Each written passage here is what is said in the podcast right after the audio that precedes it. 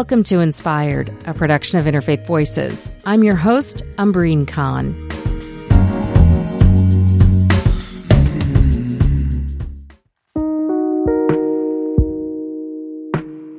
Each week, we explore how religion shapes our world, our politics, and our culture.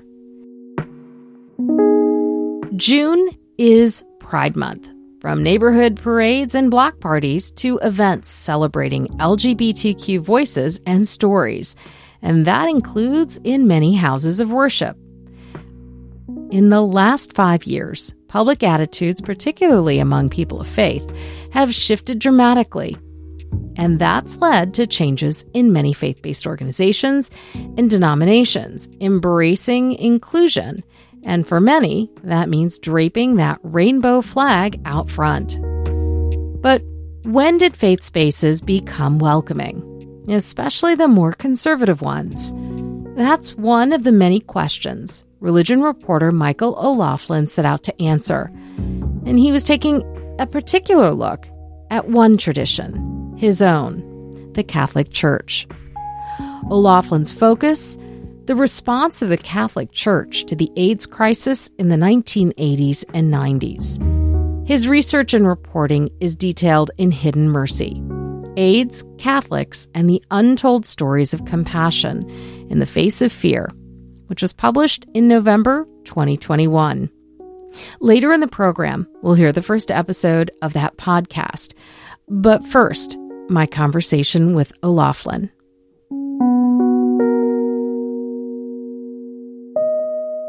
Michael, what drew you to covering religion?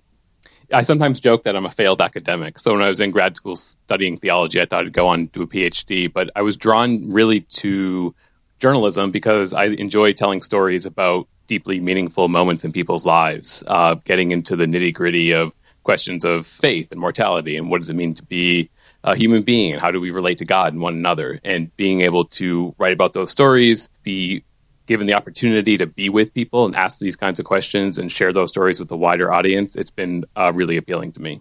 So you did not grow up during the AIDS, like you don't have any memory of this.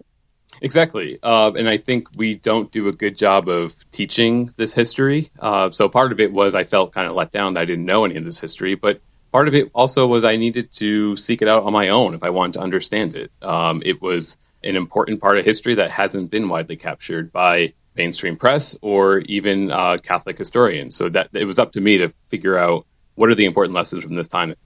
Really, for me, it was kind of complicating the conventional wisdom that you had LGBT activists on one side fighting for their lives and religious voices, including Catholic leaders, on the other side, sort of undermining those voices. The reality proved to be much more complicated and much more interesting, especially interviewing LGBT Catholics who found themselves kind of torn between the two communities. What happened? What was your experience like? What did you do? What did you see? Uh, how did you feel as your friends and partners were becoming sick and dying? Uh, was the church there for you? Were there individuals who supported you? Those kinds of deep questions, allowing space and time for people to reflect on memories that they had forgotten about, that they had kind of buried away because they're so painful, that provided a rich uh, opportunity to think more critically about this time and mine lessons for people of faith today who maybe don't feel at home in their institutions. You encountered lots of different voices. Um, in the podcast, you feature some of them. How did you make the choices about who to feature in the podcast? There were so many interviews that I could have included because every person I interviewed had a compelling story, and they would then give me the names of three or four other people who also had compelling stories. But ultimately, because of time and space, I had to narrow down whose voices would be featured. Uh, it wasn't easy, but I thought that presenting a range of different experiences, different kinds of people who responded, would be helpful to give a glimpse into this time. It's sort of just a snapshot of this time in history. So I wanted to make sure that I included priests who were engaged in HIV and AIDS ministry, uh, Catholic sisters who were working in hospitals setting up AIDS clinics, uh, lay LGBT Catholics who were fighting for their place in the Catholic Church, also fighting for public health measures that could save their lives and the lives of their friends, uh, people who stayed in the church and fought for change, people who walked away from the church because it wasn't a safe place for them to be. So there's a range of voices that I think give witness to the different kinds of experiences that people had at the time. How, as a reporter, do you handle, you know, and treat engaging someone to tell you a story that involves a lot of trauma? Uh, I tread lightly. Uh, so when I reach out to someone who has lived and worked and grieved through HIV and AIDS, I usually have to have several conversations, explain my own motivations for reporting, because I'm inviting them really to unlock stories that they maybe haven't told in several decades, uh, often because they haven't been asked to tell these stories. So, on the one hand, they are grateful that someone is interested in hearing about their friends and loved ones who passed away in the 80s and 90s. On the other hand, it is very difficult. So, it's generally a, a series of conversations, establishing trust, uh, listening to the stories that they've told, uh, maybe many times over the years, and then asking questions to get them to dig a little bit deeper, to ask questions that prompt them to think about the events in a different way. How did hearing all these stories affect you? It was difficult in the reporting process. There's a lot of unresolved trauma, I think, both people who uh, were diagnosed with HIV and are still living with it, uh, people who lost friends and partners, uh, even caregivers who were thrown into this incredibly difficult time uh, doing ministry for seven, eight, nine years. Uh, they were impacted by this. But I'll say, as I wrapped up the reporting and finished writing Hidden Mercy, it was a real blessing for me to have these uh, inspiring people be willing to share so much with me, to trust me to tell their stories, and then be able to share them with others who didn't know this history, who now say they feel less alone as well. So it was um, heavy work. Uh, these are not light stories, even though there are moments of levity in in Plague and in the book, people remembering times when they were able to escape some of the darkness for a little while. But these are heavy stories, and it was difficult at times to sit with that trauma. But being able to then share them and see the light that they're bringing people today has been worth it. Tell me about the reaction. So many people have reached out and thanked me for having the willingness to uh, spend time with these stories because society, in many ways, has moved on. Um, this isn't history. HIV and AIDS is still an ongoing crisis, but we haven't spent time, in many ways, reflecting back on the pain and trauma from that time. Do you see these stories as offering a way for young people who might be struggling to recognize that their struggle might not be so unique? Oh, very much so. Uh, for me, when I was dealing with these questions myself, uh, what does it mean to be a gay person in the Catholic Church? I felt like I was the only person ever to go through this. And of course, that's ridiculous now. Uh, I realize that. But at the time, uh, it felt very true because of that sense of isolation. And for me, what I've realized is that isolation came from not knowing this history, uh, not knowing the history of LGBT Catholics and their fight to make the church more welcoming, their fight for their lives during HIV and AIDS. So I think we need to do a better job as a society of teaching LGBT history, but especially as people of faith, because these stories often are not passed down in faith communities. So I've seen firsthand young people come up to me and say that had they known some of this history, they would have felt less alone. Um, and that isolation can be an incredibly damaging place to be. So I'm hoping that by sharing these stories and keeping this conversation going about this time in history, younger people won't have to feel that kind of isolation that I felt when I was dealing with these questions. Did you have to explain or make the case of how you would approach this subject, you know, quote unquote, objectively as a journalist? How did you navigate that?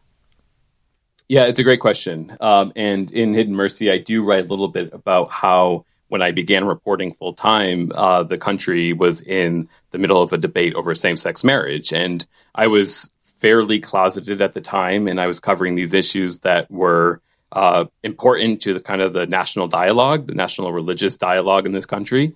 Uh, but also important to me personally because I was struggling with these questions of what does it mean to be a gay person of faith today. Uh, so I did try to keep it very, uh, keep my identity very separate from my reporting, and I still do in many ways. But I was very upfront when I was reporting this story about HIV and AIDS in the Catholic Church that it was motivated by a personal desire to understand this dual identity that I have uh, in a more uh, satisfying way. That being able to connect with people to hear their experiences, that I might learn something from uh, that was the motivation for why I was uh, undertaking this project. I do bring something of my uh, own background and identity to my work, as everyone does, whether it's acknowledged or not.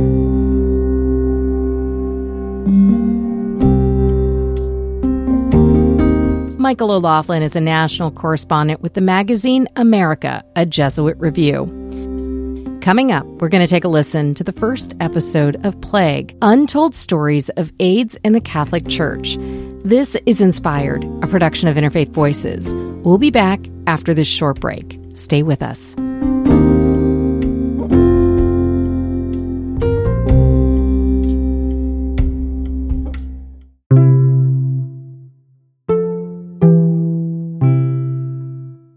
Hi, friends. I hope you're enjoying the show so far.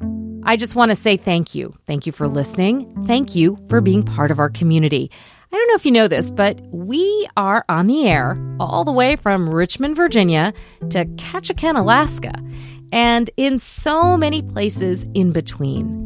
We're a national show, and we are a small and mighty team committed to bringing you stories and sounds from around the world that convey not only the diversity and the pluralism of our country, but the beliefs that are shaping our world, our politics, our culture, and the ideas that sustain us and inspire us to think about where we are going. And that brings me to this question. If you value us, if you enjoy listening and appreciate what you're hearing, I want to ask you to take a moment to consider becoming a sustaining member of Interfaith Voices or make a one time donation at interfaithradio.networkforgood.com. That's interfaithradio.networkforgood.com. Thank you, and let's get back to the show.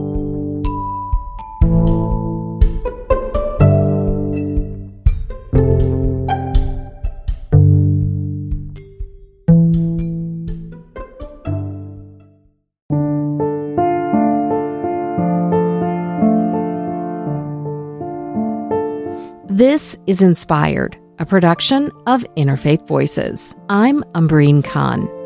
Before the break, my conversation with religion reporter Michael O'Loughlin. He's the author of Hidden Mercy and the host of a special limited run podcast that takes a closer look at the untold stories of the AIDS epidemic and the Catholic Church.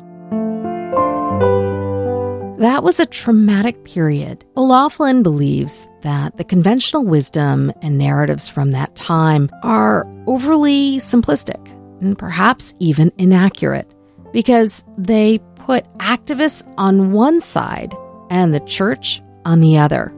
And in doing so, erase the experiences of gay Catholics like David Pace. Let's take a listen. My uh, my uh, journey with AIDS, the AIDS epidemic began on July 4th, 1981. Very good friend of mine who lived across the hall from me in a small apartment building in Greenwich Village cut out a piece of uh, an article that was in the uh, New York Times and stuck it underneath my door and on a uh, post it, he wrote, This is what Paul died from.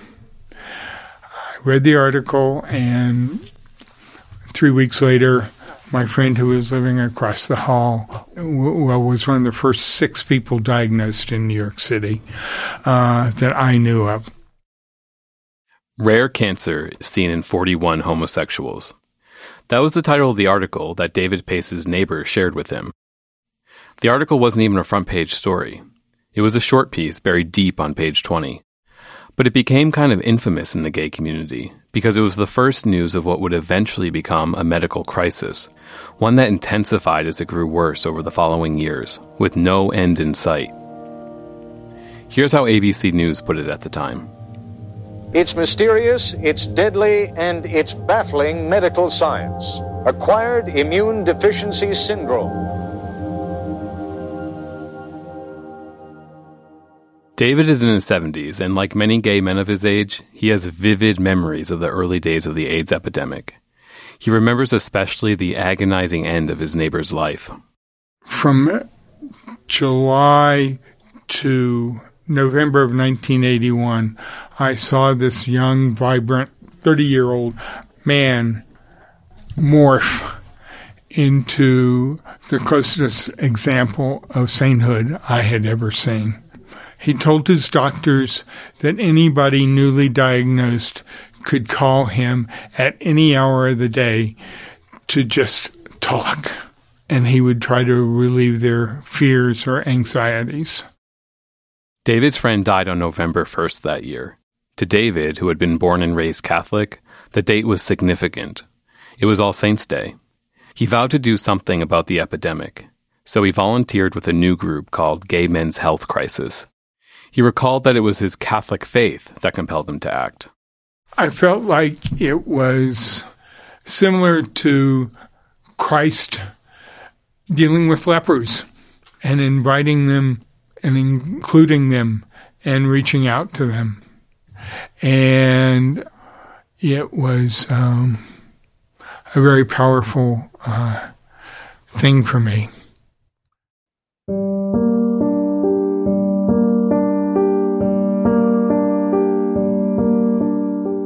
From America Media, I'm Michael O'Loughlin. This is Plague Untold Stories of AIDS in the Catholic Church. I'm a journalist covering the Catholic Church in the United States.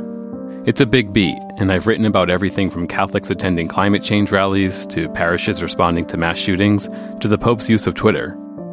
But in recent years, perhaps no other story has been as personal to me as to how the institutional church interacts with the LGBT community. Another employee fired at a Catholic school for being in a same sex marriage. A teachers union will not go to bat for a gay teacher fired from a Catholic high school. A senior Vatican official came out today announcing publicly that he is gay. It was the Pope's comments on gays that has the world talking tonight. The Pope says the Catholic Church owes an apology to gay individuals and others who have been mistreated.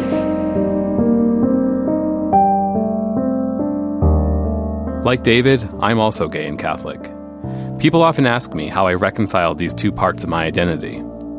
The truth is, for a long time, I didn't have a good answer. That's why I started seeking out people like David, who could tell me about their own experiences. Their stories are mine to inherit, and I want to share them. What I heard repeatedly is that the stories about Catholics during the height of the AIDS crisis need to be more well known. That there are lessons for us today there are names we should remember, and unless we make an effort to learn these stories, they might be lost to history. The more I listened, the more complicated the story became. That's what I'm trying to do with this podcast. Take a look at this time and explore how the church responded when the LGBT community fell under siege.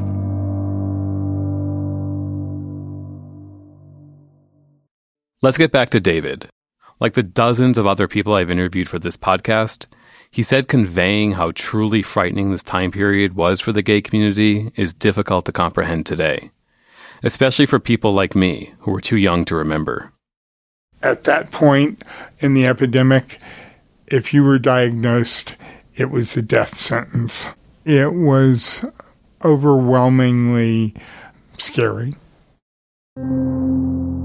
Between 1981 and 1996, more than 300,000 Americans died from AIDS related complications. That's equivalent to the entire population of Pittsburgh, cut down by a deadly disease. Entire apartment buildings were decimated. I'm not the first to make this observation, but the only image that seems to capture what was happening in the 80s and 90s is that of plague. In five short years, according to the Public Health Service, AIDS could become one of the top 10 causes of death in the United States. Right now, perhaps a million and a half Americans are carrying the AIDS virus. AIDS is striking home in America, striking home in ways scarcely imaginable a few years ago. Young gay men were dying in large clusters from this mysterious disease. It wasn't just death that caused fear, the disease caused massive suffering. As one person put it to me, it turned people into frail walking skeletons. In the early 80s, the time David's describing, no one knew if it would be possible to treat AIDS. How many people were even contracting it?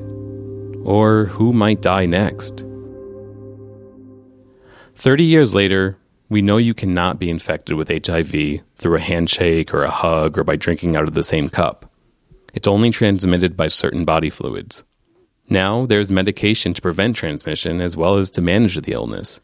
Today in New York, for example, Transmissions are at an all time low.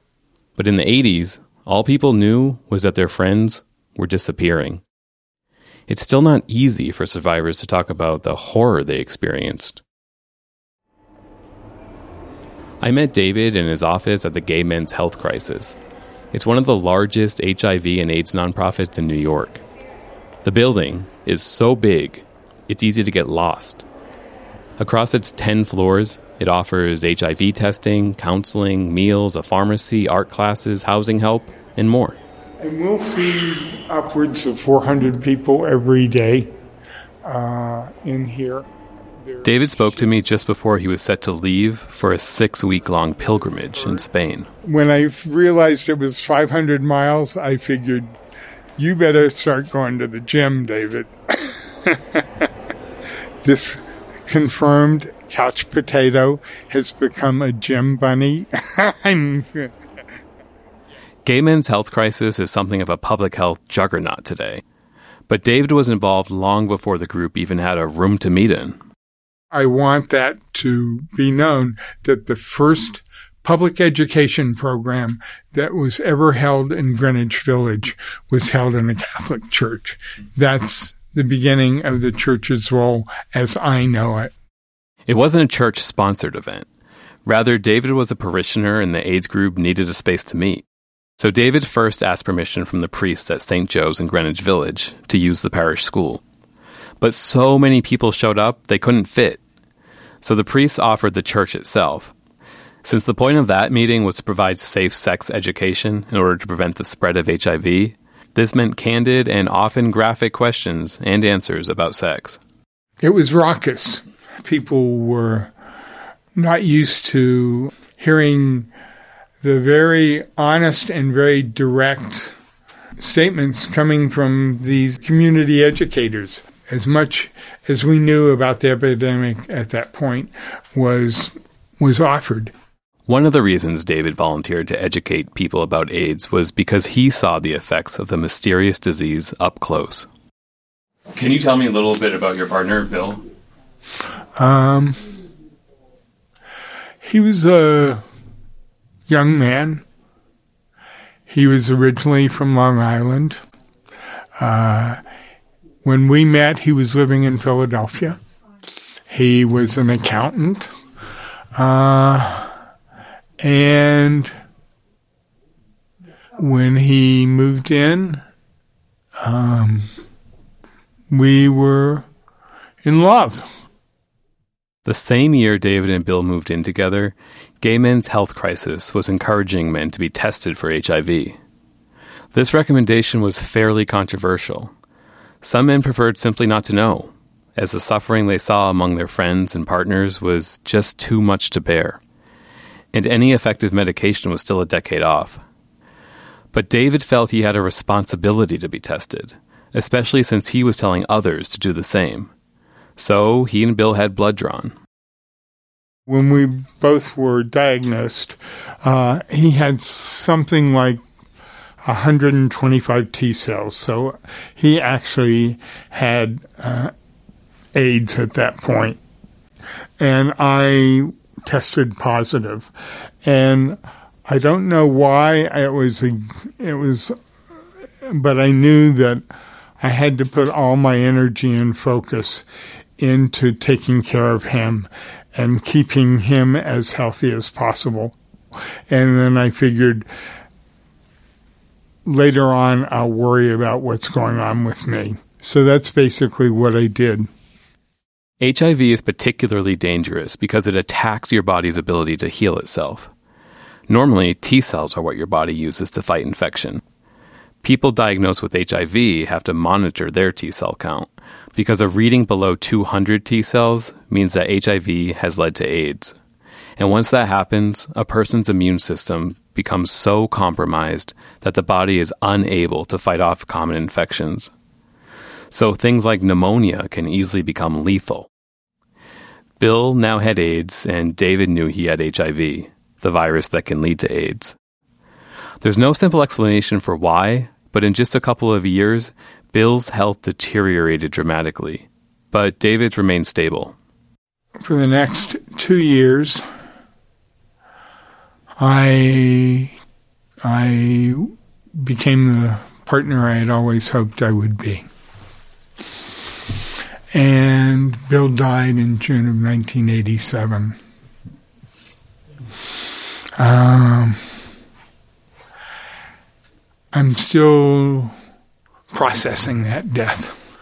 Um, I remember, even as he was dying, that I was so grateful for God bringing him into my life. And God was never more tangible than my love and attention and service to Bill. When Bill died, David turned to his faith, finding a home with Dignity New York. This was a group for gay men and women that held Mass each week inside a Catholic church called St. Francis Xavier. It offered a fellowship for a community still very much on the fringes. Like David, a lot of other group members had also lost partners and friends to AIDS. But in October 1986, church leaders in Rome issued a letter that led to the expulsion of groups like Dignity from churches all over the world, including David's group in New York. When we were asked to leave this parish, I felt like I was being thrown out of my home and I had just lost my lover.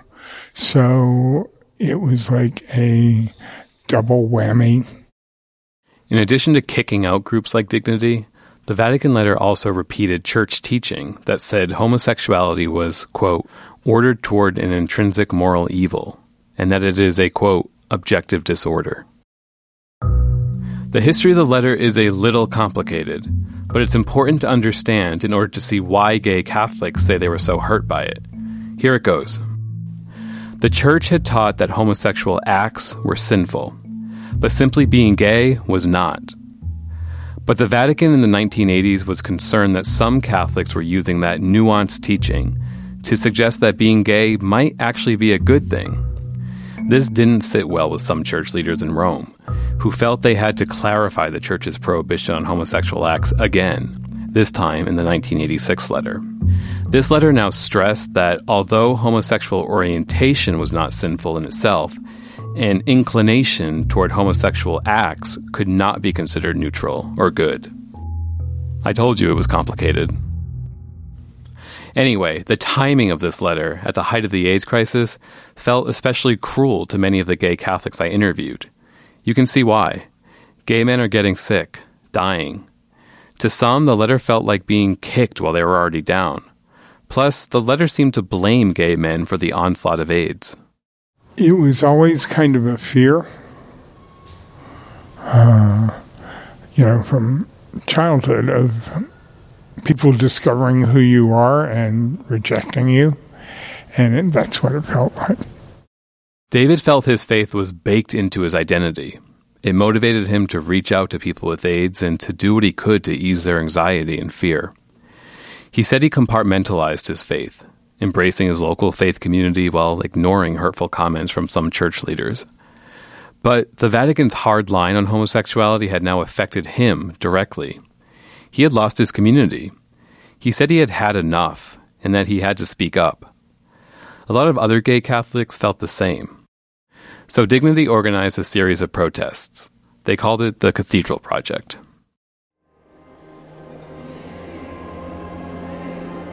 Generally, what we would do is we would go to the cathedral. We would respectfully go in and sit in the pews, and we would participate in Mass until the priest got up to deliver his homily, and then we would all stand up and turn our backs to the priest.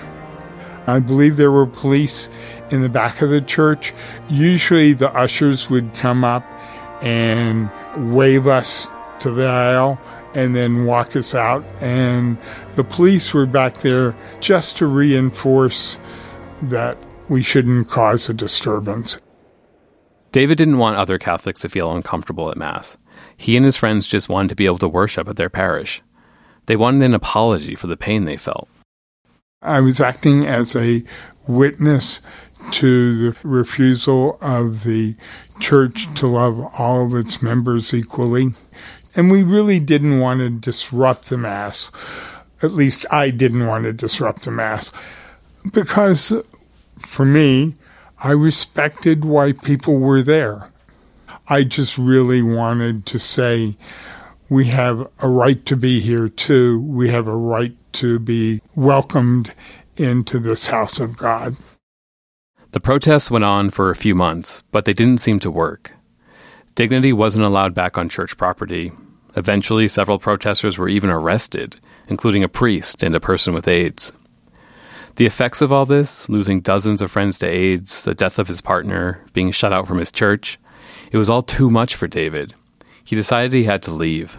I distinctly stepped away. Uh, bolted might be a better term. I can't spend all of my time and energy angry and fighting the church when uh, I have to use it for survival. For David and other protesters, fighting the church meant calling attention to the Archbishop of New York, Cardinal John O'Connor. He was a former Navy admiral whom Pope John Paul II chose to lead the church in New York in 1984. I was not a fan. Let me just put it that way. O'Connor has been called the most powerful archbishop of his generation. He had the ears of political leaders. President Ronald Reagan even appointed him to the White House's AIDS Commission. O'Connor could influence debate about a wide range of issues. He spent a lot of time advocating for the poor and the homeless in New York. He spoke out against racism and anti Semitism. He was a strong proponent of labor rights. But David said the gay community often felt like the cardinal was targeting them. For example, O'Connor fought bills that would protect gay people from housing and job discrimination. And O'Connor was clear about the church's teaching on homosexuality. Homosexual behavior, behavior, not an inclination, homosexual behavior is illicit. That's the teaching of the Catholic Church. I am a Catholic bishop. That's him on Charlie Rose. And here he is preaching on the topic, saying the church could not approve of civil rights for gay people. Is the legal approval of homosexual conduct and activity something that the Catholic Church and indeed other religious faiths consider It's a little difficult to hear because he's inside a church, but O'Connor says, quote, the legal approval of homosexual conduct is, quote, morally wrong. We're going to come back to David in a minute. At this point, it's 1989. He's still volunteering with Gay Men's Health Crisis and tending to friends with AIDS. But he doesn't want anything to do with the church. Even protesting was getting too close to it for him. But other people continue to protest the Cardinal, like members of the AIDS Coalition to Unleash Power, or ACT UP.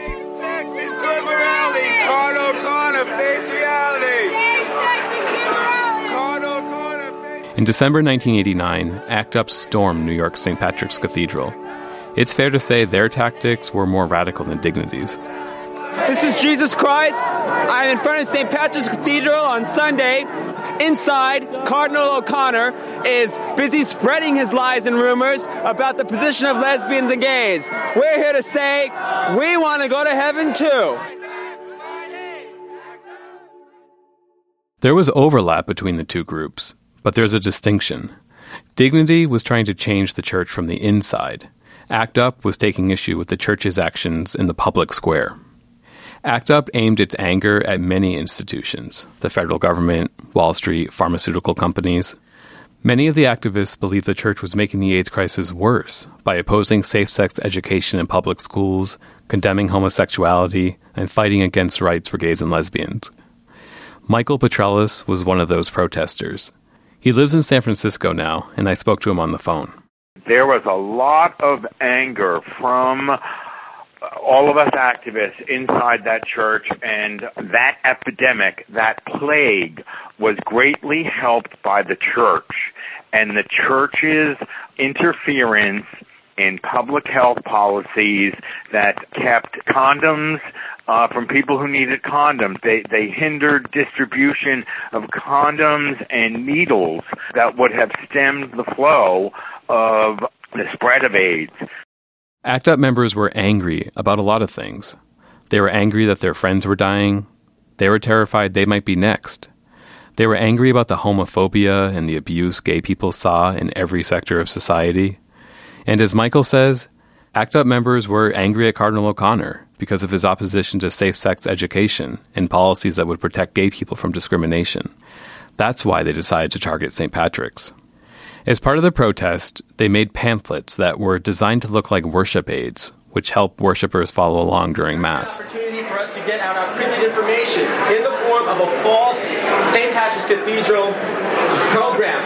We do not challenge anybody's right to worship, so that's right up front. But then it goes on basically with our basically The morning of the protest, thousands of people gathered near the cathedral. Some held placards with messages like, quote, condoms, not prayers, and, quote, Cardinal O'Connor won't teach safe sex. The NYPD stopped the obvious protesters from entering the cathedral, but Petrelis was dressed in his Sunday best.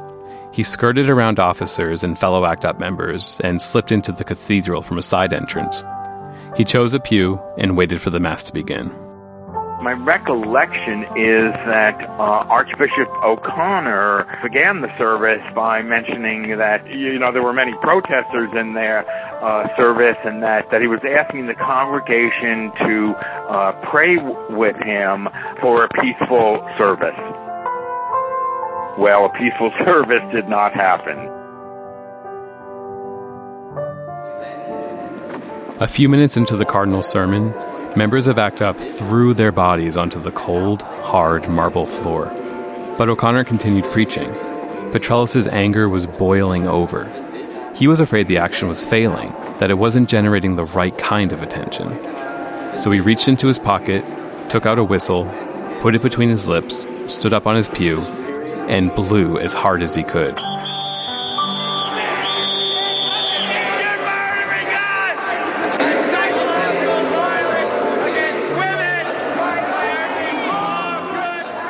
Later, during an unplanned part of the protest, as the congregation approached the altar for communion, another activist crumbled up the Eucharist, the body of Christ, and threw it to the ground.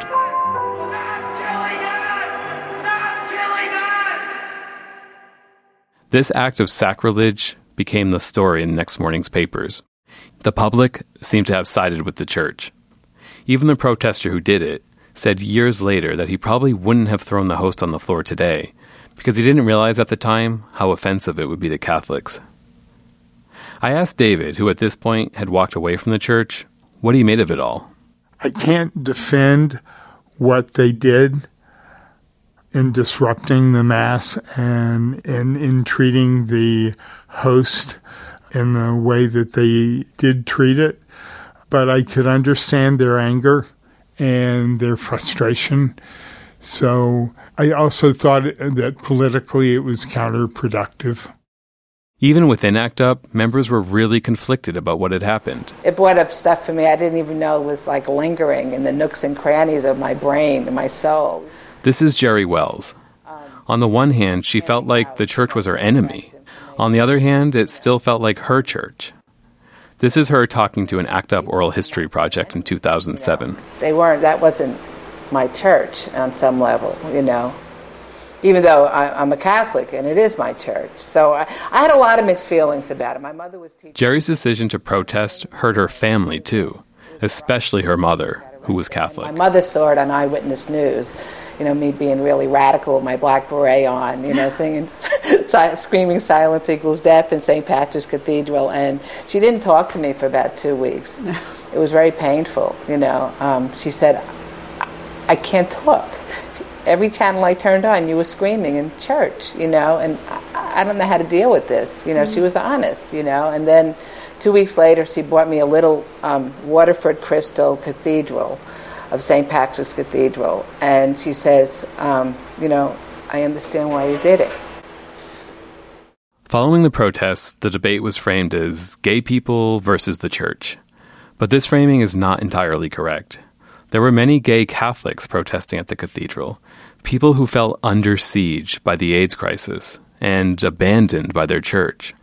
And even though it appeared O'Connor clashed constantly with New York's gay community, in private, his actions reveal an even more complicated story. This is him on Charlie Rose again. I decided that I should come to understand firsthand what this really is. So I set myself a goal of visiting, washing the bed sores of, emptying the bedpans of, talking with a minimum of 1,000 persons with AIDS, their families or others. I got to 1,100.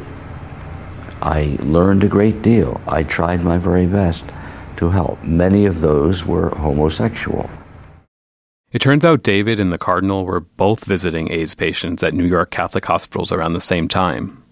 A Catholic sister who worked with countless numbers of people with AIDS remembers O'Connor's visits. Cardinal O'Connor did what he said he was going to do. He came and visited patients at St. Clare's. Some people thought it was wonderful. Some people criticized him for doing that. That's Sister Paschal Conforti. She worked on the pastoral care team at St. Clare's Hospital in New York's Hell's Kitchen neighborhood. It was one of the first hospitals in the city to offer dedicated care for people with AIDS. David remembers Sister Paschal from his own activist days. He has glowing things to say about her. Sister Paschal told me during a visit to her retirement community just outside New York that the Cardinal visited patients away from the limelight. I knew when he was coming in because the next morning one of the patients would say, Oh, gee, this really swell priest was in. That was Cardinal O'Connor say, because there you're not dealing with the hierarchy, what's the position, you know. Sister Paschal is a well known figure when it comes to AIDS care in New York. She visited countless patients and she advocated for their best interests. One doctor told me a story about Sister Paschal. She had been the only person on staff who could get a patient who had been saving up for a sex change operation to open up about why he was resisting a placement of a life saving chest catheter. The patient, who used male pronouns at the time, told Sister Paschal that he was afraid that the needle would harm the breast implants that he'd scrimped and saved for. Unlike the many doctors and nurses who couldn't get the patient to open up, Sister Paschal listened. She told the patient she understood she then worked with the medical team to ensure the patient that his wishes would be respected. Sister Paschal was sensitive to the needs of her patients. She was comfortable around the LGBT community and became sort of an ally.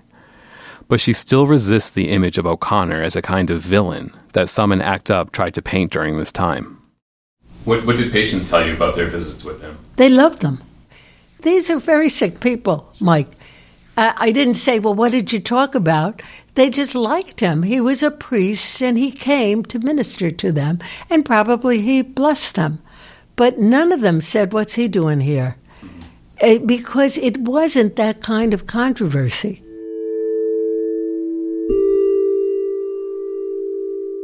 Despite the fiery conflict playing out between the gay community and the church, there wasn't always a neat divide.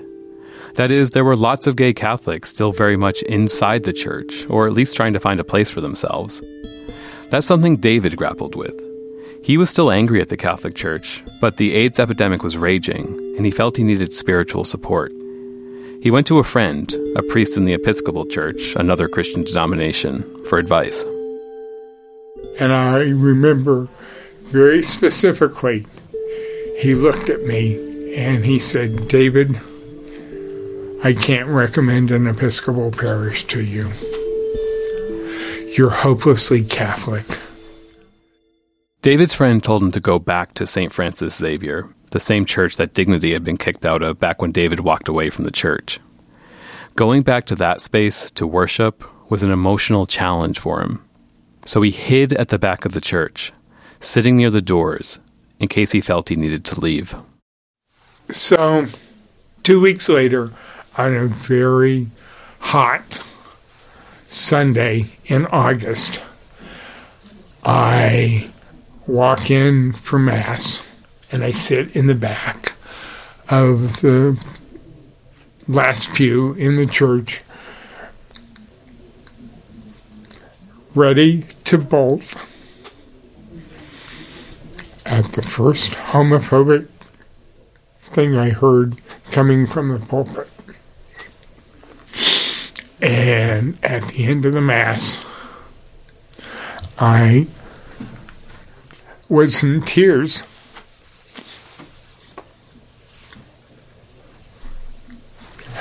uh, because I felt I had found a place where I could be who I was. I could offer all the gifts that I had been given, and I could be uh, an active participant in that faith community.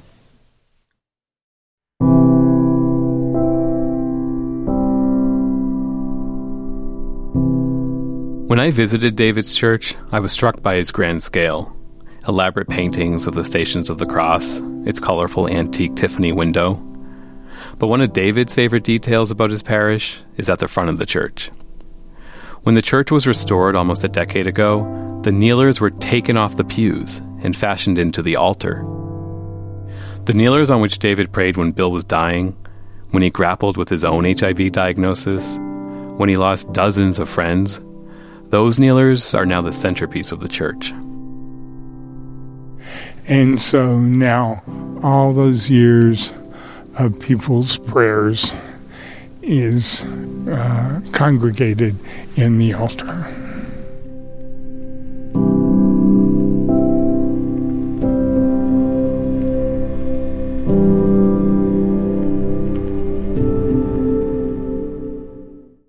The story of AIDS in the United States cannot be separated from the Catholic Church.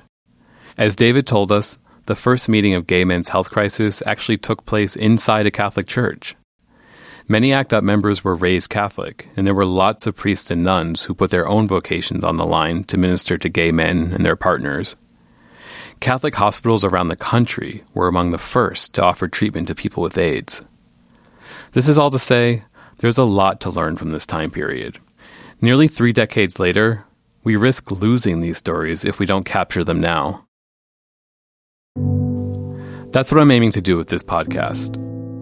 I want to share the stories from the height of the AIDS crisis, both those that inspire and those that infuriate, so we can remember what happens when society turns its back on those in need.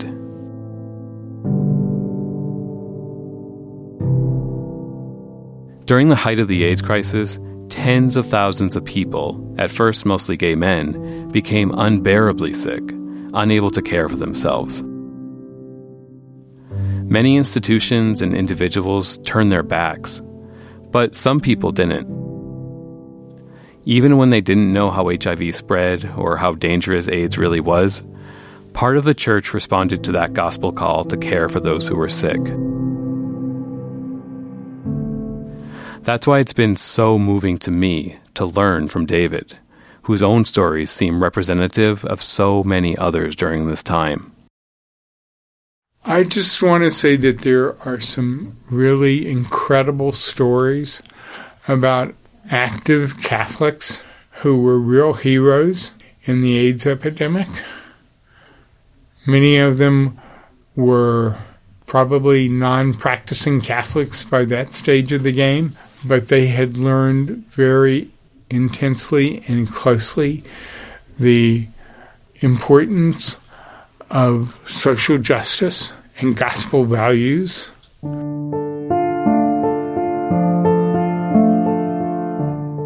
Plague The Untold Stories of AIDS in the Catholic Church is a production of America Media.